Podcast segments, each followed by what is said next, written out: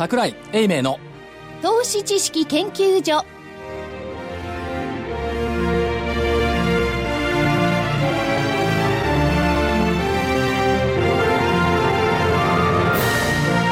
皆さんこんにちは。こんにちは。投資知識研究所のお時間でございます。今週も桜井英明さん。今週まではスタジオにおります桜井でございます。来週からいらっしゃるんですか？来週から行商に出ます。おお夏の巡業巡業。巡業でしょあの埼玉県の加須と札幌に巡業に木曜日ちょっと行くので、おお札幌がいいですね。いいですね。えいいですよ。そ暑いかもしちょっと待ってちょっと待ってその場所であ選ばないでくれいや暑いかな。バリバリ大一緒なんだからさ。我々はです所長がどこに行くか非常に気になるんですよ。西か北か。南か東か。えー、どっちも来た。い北ですよ。ちょっと北方ですね。やちょっとじゃないと思うよ札幌は。いやだって数は近いじゃないですかあ加須は近いです。加須ってあれよ。暑いのよ。暑いんです。ひたすら。そうなんです。熊谷に近いですから。36度とか37度とか平気であるとこよ。ありますね。でもあの加須って多分読めないね。読めないですね。なかなかね難しいです。書けないかけますよ。書けますよ。かにあのナスの巣ですよね。そうです。あ数と読むのかと思ってつい最近知りました。加須って読む加数っ須てねそして正木隊長。まさきです。こんにちは。よろしくお願いします。福井主任研究員。福井ですで金内彩子ですよろしくお願いしますよろしくお願いいたしますさてだいぶ株式相場は落ち着いて戻ってまいりましたがいかがでございましょうか？いかがでございましょうかね。ご覧の通りでございますよ。でもこれ放送がね、あのー収録が木曜日にやっておりますんで、はい。金曜日、ええ。ーにオンエア。ですから1日あって金曜日の方が全然わかんないですけどね。いやそれを言っちゃ身も蓋もない。だって来週のことも言ってるんですよ。そう。だってこれはあれですよ。あのー上値をさらに何で買うかを探してるんですよ、こっから上を。な何言ったら理由っていうことですか？理由を。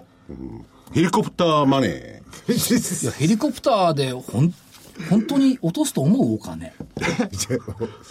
いやそういう意味じゃないでしょこれは。ーでもバーナンキさんもですね日本にまあ来られてですね、あ何しに来たの？え？あれはですね公園に来たんですよ。高い公園でもらってえっとそうだと思いますよ。でたまたま、えー呼びが空いたのか時間が空いたのかで会っちゃいました。いやたまたまにだって中央銀行総裁と総理大臣と会う？たまたまだってあっちだって昔はそうやなかったんですから。いやいやたただ年収ベースでは1300万って言ってましたけどねいや公園料1300万ぐらい飛んじゃないだから後になって儲けるのがあちらの大統領とかそういう方々の常ですね。株式評論家後になったら儲かんないもんね。いや株式協力が外今でも儲か。んないから外れたら終わり。静かに聞いていくのみ。っていうところですけど。面白かったのは、そもそも先週の放送から今週の放送に至るまで、はい。いろんなことがありました。ありましたね。とんでもないことありましたね。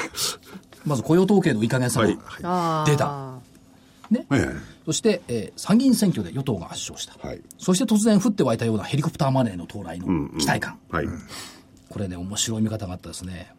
参議院選挙で与党が圧勝したんで、憲法改正問題が一応クローズアップされてきて、まあどうなのか知りませんけど、海外から見ると、憲法の改正じゃなくって、何？財政法の改正と間違えてるんじゃないえ えええとおっしゃいました。財政法の5条、えー国債を日銀が無制限無条件で直接引き受けることが禁止されているのが財政法5条。はい。はい。これを改正するんじゃないかという誤解があってヘリコプターマネーにつながったという見方が市場の一部である。わざと誤解するんですかね。そう。わざと誤解したんだと思うんですよね。となってくると、まあヘリコプターでブンブンお金ばらまいてもらってもっていう期待感につながっちゃった、っていうことでしょうか。でもあのばらまき方がですね、はいまああー建設国債とかなんとか言って赤字をなるべく減らしてうまくやろうってことになってる財財東東債ですよね、それで平気なんですかその後は？いやあと平気なんですか？ばらまいたものは。だからね、ほ本音で言うとですね、はい。その政府官僚は、本当に後世のことを考えているのかっていうと、なんか自分の任期だけのような気がするのよ。そうですよね。だから本音で言うとよ。だから、どうしよう。まあ、いっか、どうせ退職してるし、みたいなところがあるのかもしれない。まあ、そんな、いや、役人さんだからそんなに魂のちっちゃいことやらないだろうと。うんやらないとは思うんですけどね後世まで考えるだろうと思うんですけども、半分ありそうですよね。今が良ければそれでいいみたいな。刹那的な考え方。ええでもあとまたバーナンキさんがですねヘリコプターでヘリコプターボボブじゃねえやなんか言われてましたよね ベンってねあれね、官房長官が一生懸命否定するところがおかしいよね。そんな話は一切ない。ないわけないじゃんね。でもこれまで政府の発表とかなんとかっていうのもですね、言ったことを言ってないと言ったらよくわかんない流れが多いですよね。僕はこの耳で聞いたのもあるんですけどね。リーマンショックなんて聞いたことあるんですけどね。だから言ってるでしょ為替の世界とかああいう世界は嘘ついてもいい世界なんだって。ね、商品の世界ははい戦争を起こす世界なんだ。はい。株の世界だけですよ。規制でがんじがらまで真面目にやってるのは。ぜひもう一回取られてね抜かれちゃったもようなもんだもんね。株の世界ってのはね。20年、25年前と今と全然この、なんつうの、戦う意識が違うもんね。市場に対する。証券会社行ってごらんなさい。はいうちは株扱ってませんとかね。証券会社で。株のことを聞くとね、それは語らないことになってますとかね。ね、昔から証大変なのよ。昔から証券会社で保険売ってた人いますけどね。いやいや、保険売ってたじゃん。そうある人が証券会社にね、株を買いに行こうと思ってお金を持って行ったら、なぜか生命保険に入っちゃったの笑えない話がある。証券会社で？つい最近ですよ。銀行だけじゃないって話ですよ、それで元に話戻ります。株を買いに行って保険に入るっていくら元に話は戻ります。はいはい。こっからの理由は何ですか？え？こっから上を買う理由。そこから話がずれてきたんですよ。それをだから、だから今、その理由探しをしてるんでしょうよ。どんなのが理由になりそうですか？やっぱり日銀の動きっていうのは、金融緩和はともかくとして、でも ETF 買おうっつったって3兆円も買って、これどうすんの ?ETF の残高の半分も買っちゃって。僕は普通に、その後が問題で、売るときどうするんでしょうかね。ずっと売らないんですよね、もうね、もらったら。あのね、はい日銀とかああいうところはね、あの、儲かるまで売らないよ。昔の証券保有組合だって儲かるまで売らなかったもんね、何十年と。あの人たちだって、あの、我々と違うから、いくらでも持てるの。時間は永遠にあるの、あの人たちは。私たち時間限られてるから、そうですね売ったり買ったりするでしょ？あの人たちは全然売ったり買ったりしなくていいの。持ち続け。いいですね。しかも信託銀行に預けてあるだけ。だから理由がね、よくわかんないんですよ。ただし、少なくとも、5700億円まで減っちゃった最低残ってどうなのよって、先週も言ったそれ、7500円まで減っちゃった最低残って言って、あと7週間したら最低残がゼロになりますよって言ってたんだけど、本当にそのペースで減ってるのよね。まだ減るってどこのういうこ方が問とですか？題ですよ本当に。いやだから、マイナス金利だから、最低が効かないからやめるって思うんですけど、ただね、えっ、と、火曜日の寄り付きで純在屋になったんだよ。珍しく、お純在屋じゃんと思ったんです。が、まだ逆在屋になってるんですが、まあ、金融政策と景気対策に対する期待感を持ってくるんでしょ？ということと、ちょっとアメリカはだってもう言うことないよね。史上最高値だもんね。そうです強いですよね。強いですよね。本当にアメリカが強いのかどうか、まだ全然わかんないです。からね。これね、株価だけですよね、アメリカね、ずるいんですよ。史上最高値になったでしょ、で、去年の5月の高値から今回の高値までで、ニューヨークダウでいうと60ドルぐらい上がってるんです、何が引き上げたか。アップルでもなければ、ゴールドマン・ザックスでもない、一番上がっていたのがマック。マクドナルド。マクドナルドでしょ、ホームデポでしょ、ユナイテッドヘルスでしょ、J&J、ジョンソンジョンソン、3M。つまり、日用品とか食品？が上げてる。要するに、オールドファッション銘柄が、今の5銘柄でニューヨークダウ700ドル上げた。でも日本も上がったのそういうやつですよね。そうなんです内需関連っていうやつですそう。ですね。だから、そこで不思議なんですよ。じゃあなんで為替をどうこう言うの、円高だから困るよね。まあ、逆に言ったらこれの理由があるとすればドル高ですよね。うん。だってそうなんですよね。自国なんですよ、はいだってジョンソンジョンソンなんて、綿棒とかしょっちゅう私たちも使いますもんね、はい。そうなんですよね、うんそう、日用品なんですよ。企業ですよね、だからあの所長が前から言ってるようにやはりその自国通貨が強い状況になった時に本当に株式が高くなる強くなるっていうのはある意味正当なことですよね、という感じはしますですよね。あとはまあ、マイナス金利の撤廃っていうのがね、何回も繰り返しになりますけども、あった方がやっぱり成長性を見るという意味ではいいんじゃないでしょうか。マイナス金利撤廃してくれればいいんですよねあれは、あの、GDP を引き下げたのはマイナス金利のせいですか？それだって明日が今日より成長しない世界で誰が株価格になりますかって。あそれはありますよね政府の引き下げですか、あれはあの消費税増税をしなくなったから駆け込み需要がなくなるっていう変な理由じゃなかったでしたっけ？なんかわけのわかんない理由ですそう。よね。だからまあ、図に乗っていっちゃったっていうことかと思いますが、まあ、どうでしょうね。これから8月相場いいんじゃない？意外と。どうして？根拠は？おー4月の相場が安かったから。なその根拠は？8月が安いと8いやあの月合理的な理由のつくすいません。根拠。ですね。アノマリーに合理的な理由はない。卑怯だよねこれ言われたら。終わりだよねそうそうそう。アノマリーだたくさんあるよ、アノマリー。4月が下がると8月が高い。7月が高いと12月が高い。だから今月は高くなくちゃいけない。英明が西に行くと株が高い。そう、もう一回石垣島行こうかな。来来来来週からは北ですからね。そうですいや、来週北、たってまあ北ですよ。はい。北？そんなことないですよ。明後日大阪行くもん。あそっかじゃあ西行くもんあそっかで札幌で長期市だで、言っときますけど、じゃあ言っときますけど、7月9日株の高い得意日だって言ってたでしょ？言ってましたね土曜日だから残念だなって言ったら、その後、4日続進してるやっぱ7月9日聞いたね。次は7月26日株安の日と7月29日株高の日で総裁ですね。振り返らないって言あのね振り返らないのそれでねただし7月9日から一緒だったんですよ。所長と、そしたらねニューヨーク高かったじゃねえかって言ってましたから。だから振り替えはないんです。ただその効果がニューヨークで出たと。出た。単にそれだけですよ。さらに個別でいけばですね、やっぱり真田丸は大河ドラマやってよかったね。いやいや真田丸銘ずっとやってますよね。柄何でしたっけ？え、真田丸銘柄？いや、これがね、こ最近、あの見てください。長野県とか山梨県ほとんど出ないでしょ、今。出ないですね淀とかさ、うん大阪城でしょ。任天堂見てごらんなさいよ。伏見よ、あれ。あ、東山区か。大阪銘柄ですか？いや、大阪、京都。それはあの大阪京都村田見てごらんなさい、村田。NHK の大河ドラマってそういう効果があるんですか？来年は何をするんですか？だから言ってじゃあアノマリあーだのまりだアノマリか根拠はない根拠はないんだ。でもあの今聞いてちょっと思ったんですけど225に採用されてないのが結構高いですよね、最近だから任天堂225採用されてないもん。しかも、15日。これ放送当日は何の日か知ってる、LINE の日あ、LINE 上場か。いや違う。何？1983そん年。な昔の話かむさ昔でもないよ。1980、あ、昔か。昔だよ 1900昔だ昭和よね58年。人によるかも昭和58年7月15日。はい何ですか？ファミリーコンピュータ発売日。あファミコンああそれはまだ任天堂の話をしてるんですねだから京都銘柄ってずっと言ってんじゃない。これ100年前は花札だったんじゃないですかねこれそうですこれがだから100年前、今でも。トランプですからねすいません。今でもね、あの、買いに行ってみてくださいよ。花札とかトランプとか麻雀牌を。ほとんど任天堂よ。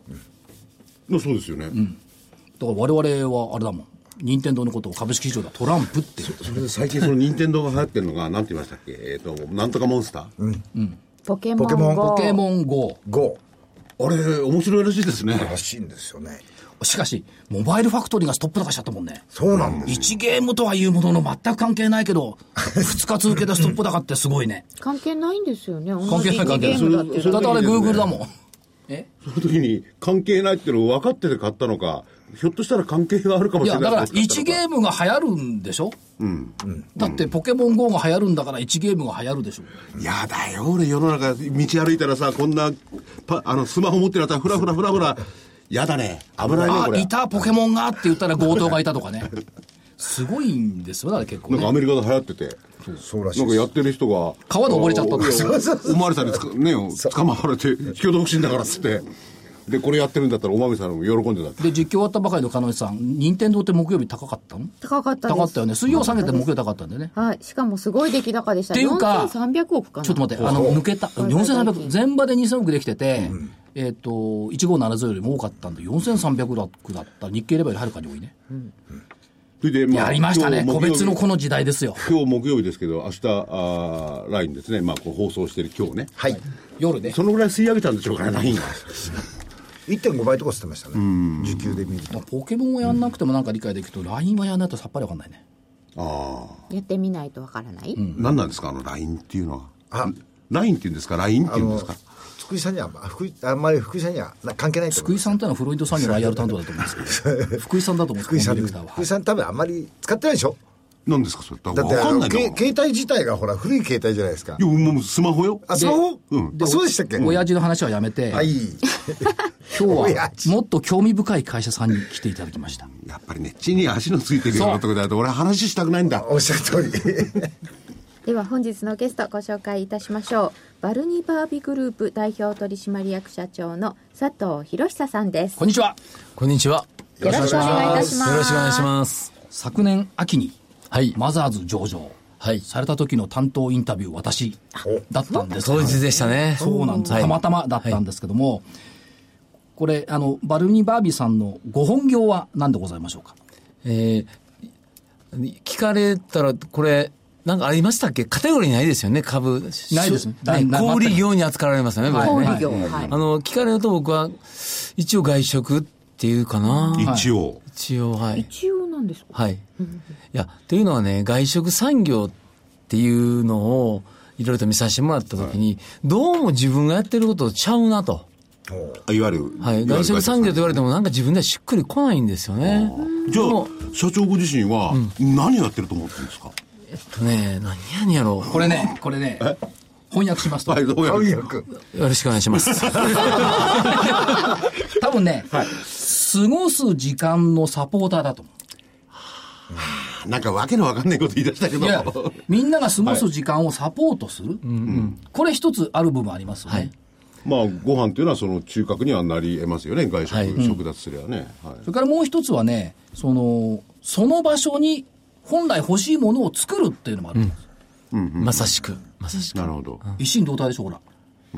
何の関係もあないですかの、いやいや、あの、それをもっとね、自分が、あの、すごく今、ちゃんと言っていただいたんですけど、僕は自分のことになると急に、まあ、ダメになるとしてね、あの、過ごす時間のとか、っていう、つまり実は自分がね、本当にどう過ごしたいかとか、この場所にこんなんあったらええなと思うことが、本当にないとずっと思ったんですよ。ああ、世の中にはね、世の中に。うんあのーそして特に最近うち行政の物件もやらせてもらってるんですけど、行政ってせっかくのいい川沿いとか海沿いとかね、あの、公園とかを置いたままにしてある。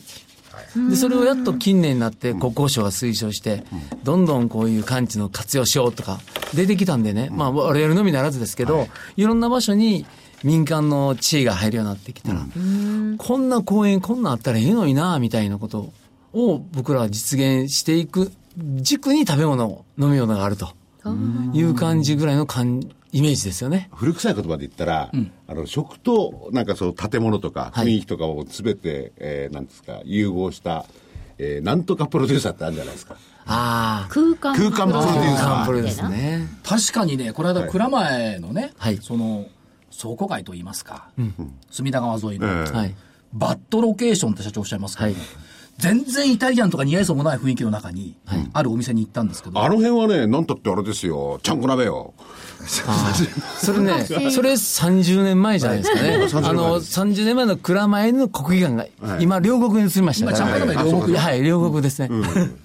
蔵前っつうとね、浅草橋からの年長線上でね、そのおもちゃ問屋さんとかね、そうですね。倉庫とかね、はい。そういうもののイメージあるじゃない。そこに、イタリアンの6階建ての、あれ元倉庫でしたよね。はい。元倉庫が6階、7階建てビルですね。7はい。あで、上吹き抜けで、隅田川と、あの、東京スカイツリーが見えるんですけど、建てちゃったら、街が変わっちゃったみたい。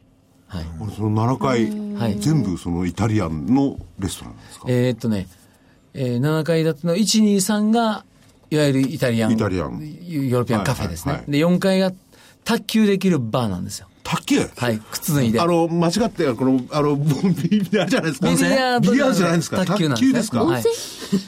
はいいや、これが、だから、二次会とかで、そこのバーに行って卓球がめちゃ流行ってる。はい。いや、なんとなくわかる。で、5階がパーティールーム、はで、6階は事務所なんですね。我々の東京の本部にあって、はい7階は、プリバードって言うんですけどね、隅田がバーン見晴らせるシガーが吸えるようなラウンジバーなんですよ。で、これがね、あの、隅田川の花火の日はもうもう予約満杯。そりゃそうでしょう寝なくても予約満杯。それでまあ、そう、そういうのを全国で今、どのぐらい展開してるんですか？えーっとね、例えばそのビルを一箇所と言うとね、僕ら、その今3業態ありますね、ええはい。それを3店舗って言ってるんですけど、そういうこと言うと70、71件今やってるみたいで。です産業体っていうのは。で、基本、基本がどれが基本になるかわかんないんですけれども、い。要はイタリア料理ですよね。いえ、じゃないんですか。あのね、あのー、極端に言うと、鹿児島料理もあれば、あれも。お好み焼きもやっていれば、はえー和食の割烹も、ナポリのピッツァも、ヨーロピアンも、ええー健康食堂も、これ、鹿屋体育大学はい。健康食堂みたいなのはい、そうです。展開されてる。金谷体育大学という唯一の国立のね、ああれ有体育大学あるでしょ？今度オリンピック選手も、はいあの、今度、あの、自転車で出るんですけど、そういうことを金谷市という行政と我々で産学官連携を組んだりとか。はい。あと、学食、はい。同志社とか、はい。早稲田田大学、早稲田、学食。名古屋地域にも。なんか渋いところからなんかすごいところまで全部やってますね。あの、結局ね、切り口が、いわゆる外食産業と言われて僕しっくりこないと言ったのは、外食産業って僕ものすごい進化した産業だと思っているんですね。牛丼屋さんのチェーンであったりしたら、本当に朝、僕、僕しょっちゅう行くんですね。290円で、はいご飯と味噌汁とオクラと温泉卵、えー、鰹節に少し牛肉、牛皿が出て、ご飯小にして290円なんですよ。はもうこれはね、あっぱれ。僕らはどうやってもその値段では出せないんですね。これを僕外食産業と言うんだろうと思ってるわけです。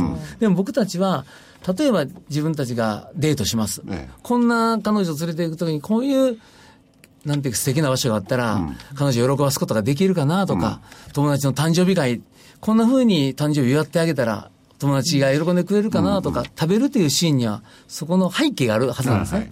その背景をちゃんと分かって、こんなことができるんじゃなかろうかという人には見えない視線を僕は持ってきたので、あそれはどの店舗にも全て川沿いとか、極端に言うと植物の中にもあるわけですね。これ行政でやってる。あるいはこう公園を、たまたま公園、民間の公園ですけども、我々がその横にし取得できたとか、はい。あるいは一つの古い印刷工場のビルがあるんですけど、その真ん中に木が2階のベランダが覆いかぶさるように生えているとか、いろんな、実はその物件物件にいろんな人には人それぞれ魅力があるように、あのー土地やエリアや建物自身に魅力があって、その魅力を生かした食べ物屋っていうのがあるはずだと僕は思ってるんですね。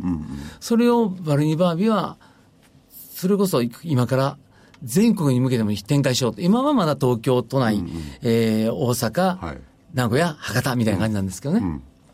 だから社長のおっしゃるね、そのはいバッドロケーションっていうのが、これ見事にその展開っていうか別に容赦するわけじゃないですけど、小石川の印刷工場跡、はい今言われた木がボワンとはい生えている。いわゆる印刷工場のイメージがはい変わっちゃってますよね。全く違うものになりますよね。これ実は我々の料理人とかでもね、初めやるときにこの物件手に入れたんだよ、みたいな感じで僕、あの、みんなに店に行くでしょ？そうすると、シェフとも呆然とするんですよ。社社長、ここで飯やってきますか？みたいな。人歩いてませんけど、みたいなね。普通はその人がいっぱい歩いてるところみたいなので、お店の場所で決めちゃうじゃないですか。じゃあもっとすごいのは、北千住から15分歩いて離れた場所。もう、それね、見に行ったんがね、僕タイミング悪かったんか知らないですけど、あのー、小雨の日曜日の夜の10時だったんですね。夜の。はい。10、あの、1時間ぐらいいましたけど、それ冗談じゃなく、一人も歩かなかったんです、人が。ゼロでした。はい。それはそもそも北千住が15分歩いたら結構住宅街になっちゃうんですね。どっち側に歩いてやれたのか。小雨の夜。そう。築40年蕎麦屋と、中庭とガレージがあったんですね。で、これが、今写真我々見て見させていただいてるんですけどね。これを、僕これ見た瞬間にね、こうなり、普通の住宅こういう蕎麦屋が、ここうなることが、普通の住宅見えるんです街と駐車場っていうかね、これ、倉庫ですよねこう。なるなっていうのはもうここ見に行った時見に行った時に僕見えてしまうんですね想像できる。。そういうことですよね。へそれは特殊な能力とかね、なんかすごいとかいうことじゃなくてね、あの実際物理的に見てもね、あの、この建物見たら、実は隣よりちょっと高いんですね。これ、これより高いんですよ。そしたらこれ天井張つったら、絶対魅力的な機器が出てくるはずだというのは、勉強してると分かって、この住宅にしてあったとこが、こんなにふいい梁が出てくるわけですよ。元のお蕎麦屋さんがちょっと天井が高い建物なんですね。でも日本建築って天井の三角出さないじゃないですか。天井張るでしょ。みたいな、そういうことも含めてね、少し触ってあげると、生き返る建物や物件ですが、ね、がいっぱいあるんですねあ。とさらに、正木さん関西詳しいと思うんですけど、天王寺公園入りはい口。はいはい。ちょっと怖いところだシャビーなとこでちょねあの、行けませんでしたね。行けませんでした。行けなかったですよねあの、健全な不女子は行かなかった場所。青いナポリインザパークでガラッと変わっちゃった。はい。年間もう今の勢いでいくと3億近く売るんじゃないでしょうか。あそんなにですか？はい。これ今見ていただいてるのは同志社大学なんですけど、はいはいはいこれはそれこそ新島城でしたっけ、はい参加を作りになって、海学で初めて学内でアルコールを飲んでもいい。シャンパンを飲んでもいいという。これはあの外から見えますよねこのはい建物の外レンガ観はね、造りのね、はい。あのトラディショナルな建物。もともといい建物ですけどここでお酒出しちゃう。はい。しかもこのね、カウンター見ていただくとどう思ったらでしょう。これ、あの、森田というね、太一真央さんの旦那さんですね。うん彼が、さっちゃんやっぱり、最近の大学生おとなしいから合コンできるように20対20の合コンカウンター作ろうって言って、で、それおもろいけど、そんなん学校で通じるかなって言ったら、森、当時の森田部長っていう方が、さあさん、その発想が大事とか言ってやらせてくれたんですよ。確かにある。遊び心ですねすごいですよ。で、これ予算足りなかったらどっかで予算引っ張ってくれてね。それは僕らの考えで非常に近しくて、今までこう学生食堂は冷えた、1時間前に揚げたカツを乗せたカツカレーでいいんだみたいな概念を、いや、これがの学生たちいいものをに、いい経験をしてきた子たちに、ちゃんと伝えようよっていう思いをね、同志社大学がちょうど持たれてたんですね。だから我々のチャレンジを、よし、学生、学生会館、学生食堂の概念を変えようと。っていう、いいタイミングで僕ら選んでくれたんで。あとはその京都で行くと、はい府立植物園。あ、そうですね植。物園とか公園ってなんかほら、おじいちゃんおばあちゃんが高ピーに物売ってくれてるじゃん。はい。確かに。あれ社長なんかなんなかったんですか？いやいや、あれね、それは食べ物屋さんもあったんですよ、既存でも。ええ。それがね、レトルトのカレー開けて、あの、もうとにかくうどん、冷凍のうどんすっとやるだけの場所で、せっかく子供たちや、いろんな家族連れがね、楽しみに行った植物園で、食べ物、弁当持ち込んではいけない、みたいなルールがあるんですね。うるさいそれで、そんなものしかないなんて絶対ダメでしょ。まあ、僕らは道沿いなんですが、うちの店を通って植物園に行けるように、つまりチケットの販売代行も受けてるんですね。我々の店通るだけで年間、えーっと、月に1万人以上がご利用いただいてます。月に？えー年年間、年間はい1万人、いわゆる我々の店をで、うん。追加されたんですねうん。すごいな、それは。つまり既存の発想から離れたところに立脚すると、レストラン外食も変わった変なもの、変な、い変わったものが変なじゃないですか。新しいものができてくる。はい。既存の価値観を抜けたものができてくる。多分外食産業というのが、本当に今まで業態を開発することであるとか、いい、つまりいいというのは世間が言ういいですね。人通りが多いとか、今集客力があるとかいうビルで出店すべきだとか、そしてよりお金をかけたデザインで人を引きつけるんだとかという、そういう事業として、この特に近年20年間進んできた事業なんですね。僕は22年前に始めようと思った時に、それは何も実はいいことないんじゃないかっていうふうに思ったわけです。本当のこと言うと、極端に言うと自分のところの家に友達を招き入れて、心のこもった料理を食べてもらって、そのお母さん独特の味付けがあることの方が人を喜ぶんじゃないだろうかと。それは一番の原点やって、でも自分の家に招きわけにいかないので、そういう場所を作っていこうと。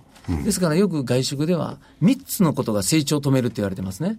まず人材、人手不足です。それから業態劣化。ボリュームが大きくなりすぎるとカニバル。はい。この3つはバルニバービ的に言うと全く明瞭なんですね。つまりね、飲食業を志した人間は、さっきの1時間前に揚げたカカツを乗せたカレーを提供したいなんて思ってる奴はこの世界に来ないんですよ。そうですね。仕方なくこの仕事してる人は別ですから、みんな自分で学んだことの料理をね、あの、美味しいと言ってもらいたいとか、人を喜ばせたいと思ってる、その子たちにその場所を僕らは作る。料理していいよ。君のオリジナルメニューもちろん出していいよ。えー気づいたら俺の全然違う店になってて、それはいいよ。君たちの能力がいける。もちろんいけるかどうかのチェックはします。そして、どの業態を作るかではないんですね。この場所で、一番初めに言っていただいたんですけど、この場所でこんなん食べてもらったら、こういう時間を過ごしてもらったらっていうところに行きますので、それは業態の劣化しようがないんですよ。それから最終的に言うと、我々は神田西町という一例なんですけど、一町内に5軒店やってるんですね。一つの町町内に内で5軒。やってるのは、はいえー何やと何やと何やと着物の着付けのお師匠さんがやっているはい和食の店。はい。それから、それ、その着物の着付けのお師匠さんは三味線も弾くので、はい。えー営業中に小唄、端唄やるんですよ。お。いいですね。ほんで、えーっと、グッドモーニングカフェ、朝の7時からやってるカフェ。それから、鉄板焼きで食べれる全ドリンク380円で3八でサバっていう、えー鉄板焼きバー。それから、えーレストランを、キッチンとしてかなり頑張っているフレンチ、イタリアンの、はい。えーピンティーノというところ、そしてカノエアスリート食堂、この5軒を神田錦町1町でやってるんですね。それは、あの、本当にこの場所にこんなったら気持ちいいよね、テラスがあるとかこうだよね、とか、和も和風の2階建ての建物なんで、ここだとおかみいるといいよね、とか。さカニバルというのはね、業態をどんどんどんどん際立たしていって、インパクトを与えてやりますので、インパクトというのは、1件が最大のインパクトなんですよ。2件、3件、4件になれば当然劣化します。うん。これがブランド、えー業態開発力のマイナスですね。でも僕たちはその物件を見ながら、この物件でここでこんなピッツァ食ったら気持ちいいでとか、この庭で、カフェからね、あの、ラジオですから見えませんけど、このガーデンテラスで、カフェじゃ気持ちいいよねっていう、そのカプチーノは劣化しないわけですね。だから我々は外食産業と言われている、えーものを持っている事業リスクや、事業としての逆に拡大性とはちょっと上のところにある会社なんだというふうに自分では位置づけてます。これしかし5店舗同じ町内にあったら、はい月火水木金毎日バルビバーグさんのこと足りちゃうなって そういうことですね。ですねそういう罠にかけてるような。朝から晩までだよ。朝7時から。ね、でここでついでにはい8月10日、そうなんですよ江戸町おこしのそうなんですよイベ。ントがあるんですこれもちょっとご紹介いただきはいます、。あのー今、神田錦町という一町に5軒あると言いましたけど、神田錦町、錦はあの、錦ですね。故郷はいはいに、錦はの錦。はい。錦ですねいわゆる金と読みます。はい金の宴なんで、金宴というのを8月10日にやります。まあ、神田錦町だけで5軒ありますので、その5軒をチケットですね。500円チケット4枚通って、しかも終わった後のアフターパーティー入場料500円。それから、からくじなしの抽選。これだけを合わせて、まあ大体イメージ3000円相当のものを2000円でチケット販売して、そのチケットでマどの店舗でも使える。1回目ね、僕らだけだったんですね。あの、初め来ないと何言ってたのかわからんと。佐藤何それと。ほとんど協力者ゼロ。それで、1700人集まったんですよ。僕らだけでですよ。ほんなら2回目、8月10日に今ご紹介いただいたんですけど、やるときはもう16店舗が一緒にやろうと言ってくださって、あで、前回だとね、それこそあの、ラッセンガースーキーの長野さんが来てくれたり、あ。まあ、あれね。あるいは女 女の子のミニスカート履いた女の子がテキーラガールやって、ワンショット500円のテキーラが何百杯売れたりとか、あの、ダンサー、DJ、それから、バネのスプリングでね、空中回転をするようなパフォーマンスするする子たちが出てくれたりとか、まあいろんな人たちが出てきて、大道芸人的なことが出てきてくれたりとか、そんで錦の宴をしたんですけど、8月10日またやりますと。で広場もありますので、神田錦町の、まあ、そうですね、うちのグッドモーニングカフェとか、えーガブピンティーノ、サバとか、そこら辺の店でお聞きいただくと、非常にお得な、あの、最高くじ引きでね、香港旅行だったかな？な なんか、なんかあたりからからくじ出してたよね。からくじ出して全員最低限なんかね、お菓子とか持って帰れるんですよ。8月10日。10日です。江戸町おこし。今社長き禁煙とおっしゃいましたけど、はい。錦の宴で禁煙ですよね。そうです。煙を禁じる禁煙じゃないですか。あのね、広場ではタバコ吸っていただきます。あそうですね それで、今お話を聞いて分かった。あの、社長はね、こういう、えー自分の趣味じゃないけど、はい。なんていうんですかね、自分が楽しくなるようなことを、どんどん仕事にして、はい。その自分のイメージの家なりお店なりを作りたい。はいってのが分かったんですよ、はい。それはすごいなと思うし、おそらく会社で働いている皆さんもそういう気概を持ってると思うんですけど、はい。その中身のご飯なんですけどね、はい。ご飯凝ってますか？まさかまずいもの出されたら怒りますけど、僕その通り。あのね、こういう、いわゆる外食チェーン店っていうのがなかなか、あの、某食べログさん、某じゃないですけど、の点数見てもつかないですけど、えうちは3.6、3.5っていうのがぐじゃぐじゃあるんですよ。それは我々が先ほど申し上げたところなんですけど、チェーン店っていうかね、流行りのカフェっていうのもほとんどが、できるだけコックレスを目指すんです。つまり、あの、センセントラルキッチンで作ったものとか流れたり、あるいはパスタでも冷凍パスタでソースは別に使ったのをかけるだけ。つまり、クオリティの均一化を目指すんですね。ですよね。も我々はその逆してるんですね。各店舗にそれぞれ、ですからグッドモーニングカフェで名前では5、6軒あるんです。でも、ま、メニュー違うんですよ。メニュー違うんですか？違うんですよ。コストかかりませんよ、それは。あの、コストかかるように見えるですけども、はい。各店舗のキッチンを自分の思いを持って、技術を持って、経験を持って臨む子たちが、魂を込めて作っていくと、決して無駄が出ないんですね。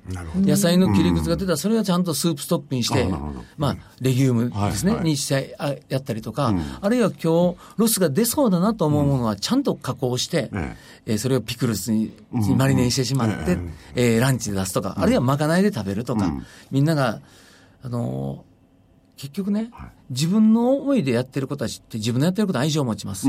押し付けられたものに対しては、人はそこからできるだけ楽をしようとします。我々は性善数に立ってるわけじゃなくて、より人は自分が目指すこと、自分がやりたいことを実現できるときに力を最も発揮するんだということを、もう体験してるんですね。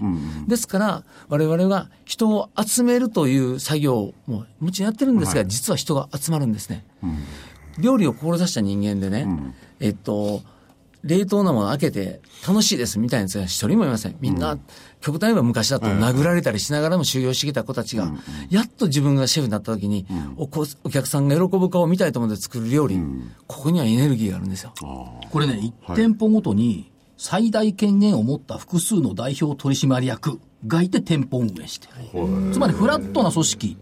はい。ですよねフラットであり、なんかね、上下ではない、なんかこの有機体の結合体のような、あの、ラジオで見えないです。僕の手の上見えないですけど、なんかね、なんか球体のような球を体のような自由に動くような、ですから、今は、うちで今期で予算、まあ、ま、まもなくですね、4月末で決算です。80、まあ、えー、数億の今予算設定し、多分ほあ、アチーブメント、売上高85億5100万円ですね。イメージできてるんですけど、代表取締役15人いますからね。そんなに？はい。普通でいくとそれは非常に不効率なこう組織だと言われるんだと思いますけど、むしろ各人が、それこそ最年少26歳の代表取締役が魂を振り絞って自分のやってる事業に愛情、思いを込めてやっていく。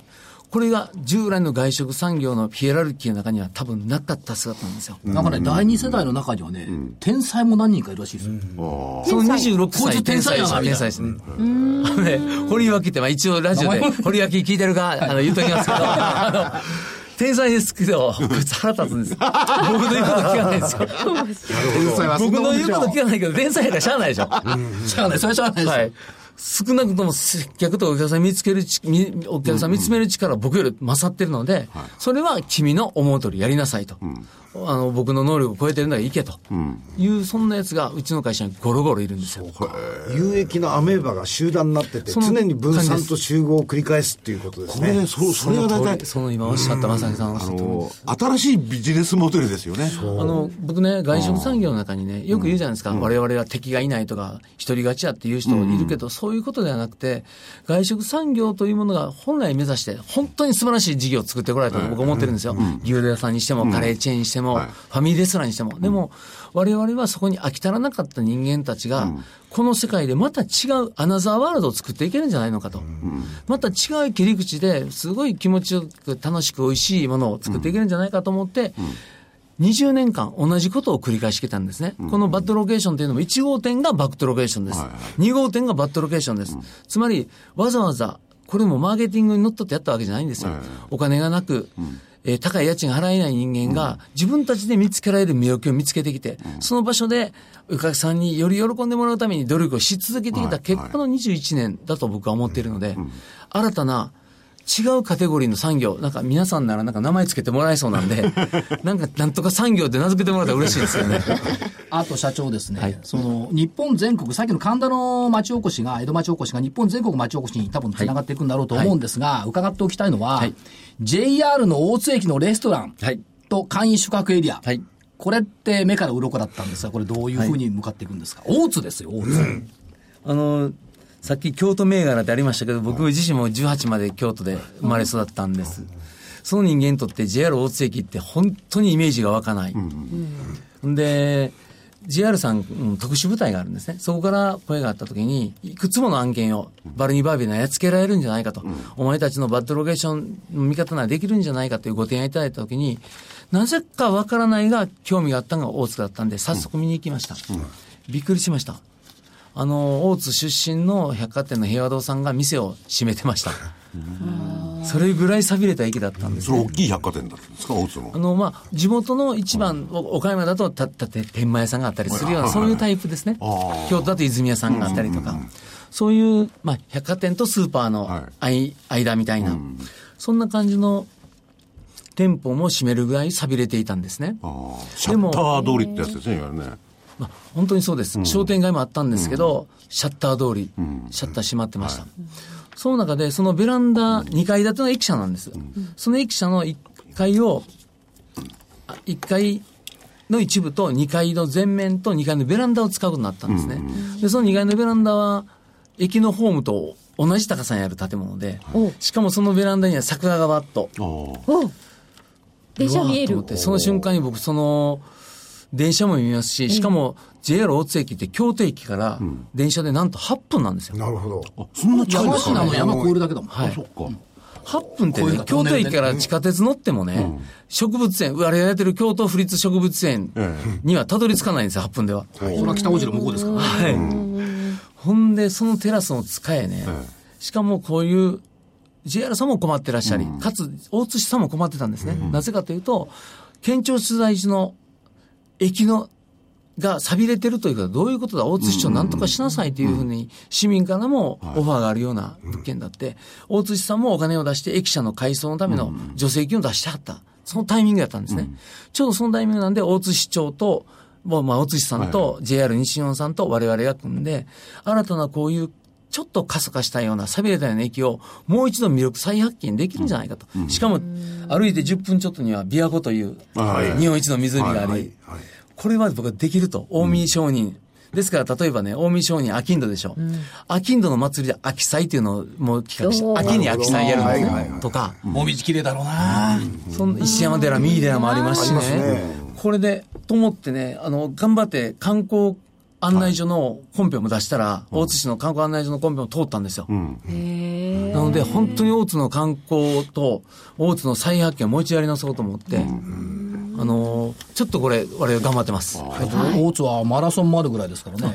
大津マラソンたくさんあるんですよね。あと大阪近いから、泊まるところがたくさんできると。そういうことですね出張、明日大阪行くのに、も泊まるとこないあそう朝行く。朝ってか。カプセルホテルなんで一応3000円台で、しかもロビーラウンジが、あの、ニューヨークのワイスホテルみたいな、エースホテルみたいなロビーラウンジがあって、で、毎日ね、毎朝6時半からラジオ体操をテラスでやるんですよ。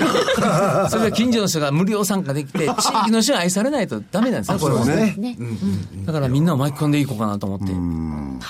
いやでもお面白いですよねたそう興味深いでしょ？いや僕はね本当ね、社長蔵前一回皆さん行ってみてください。行きましょう隅田川のね、川面の風が心地いい。いやもう僕社長社長のところにあの国立競技場潰す前に一遍相談してほしかったな。